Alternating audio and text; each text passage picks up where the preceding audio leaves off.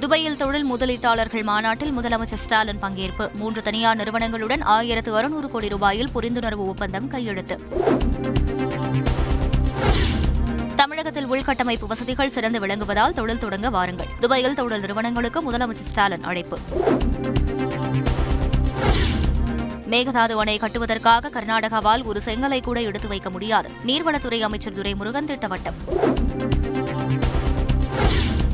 கூட்டுறவு சங்கங்களில் காசோலை வழங்கும் அதிகாரம் தலைவரிடம் இருந்து பறிக்கப்படவில்லை. ஓ. பன்னீர்செல்வம் குற்றச்சாட்டுக்கு அமைச்சர் ஐ பெரியசாமி விளக்கம். தமிழகத்தில் குற்ற சம்பவங்கள் அதிகரிப்பு. அதிமுக ஒருங்கிணைப்பாளர் ஓ. பன்னீர்செல்வம் கண்டனம். நீட் விவகாரத்தில் ஆளுநர் பொதுநோக்குடன் செயல்பட வேண்டும். திமுக எம்பி கனிமொழி கருத்து. அண்ணா பல்கலைக்கழகத்தில் விருப்ப பாடமாக சமஸ்கிருதம் தொடரும். மாணவர்கள் விருப்பப்பட்டால் படிக்கலாம் எனவும் அறிவிப்பு. நெல்லிக்குப்பம் நகராட்சி துணைத் தலைவர் தேர்தலில் விசிக வெற்றி. வேட்பாளராக கிரிஜாவை எதிர்த்து யாரும் மனு தாக்கல் செய்யாததால் தேர்வு. திமுகவிற்கு ஓட்டு போட்டதாக அதிமுக உறுப்பினர் மீது தாக்குதல். தடுத்தபோது அதிமுக போலீசார் இடையே தள்ளுமுள்ளு.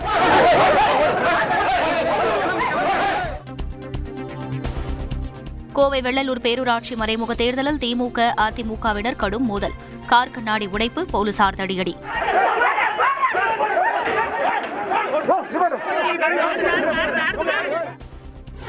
முதல்வரின் துபாய் பயணம் குறித்து அவதூறு பரப்பிய அண்ணாமலை பகிரங்க மன்னிப்பு கேட்க வேண்டும். இல்லாவிட்டால் சட்ட நடவடிக்கையை சந்திக்க நேரிடும் என ஆர் எஸ் பாரதி எச்சரிக்கை. பேருந்து படிக்கட்டில் மாணவர்கள் பயணம் செய்தால் ஓட்டுநர் நடத்துனர் மீது நடவடிக்கை. பள்ளிக் கல்வி அமைச்சர் அன்பில் மகேஷ் எச்சரிக்கை. விருதுநகர் இளம்பெண் பாலியல் வன்கொடுமை வழக்கில் எட்டு பேரின் வீடுகளில் சோதனை. ஐந்து குழுக்களாக பிரிந்து சிபிசிஐடி போலீசார் அதிரடி.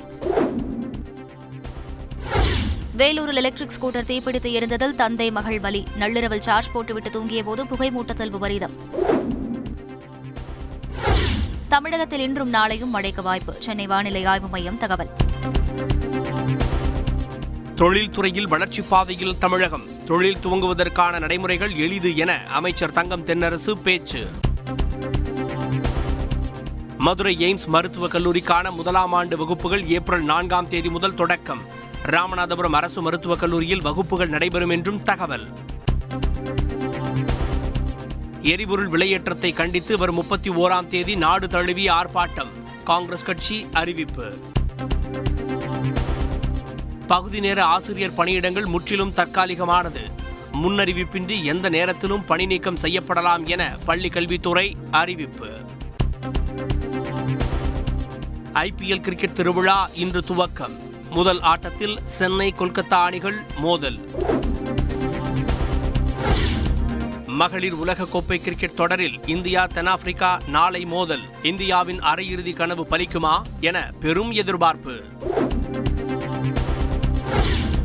கத்தியால் குத்திவிட்டு தப்பி ஓடிய மாணவன் ஆசிரியை படுகாயம் போலீசார் விசாரணை.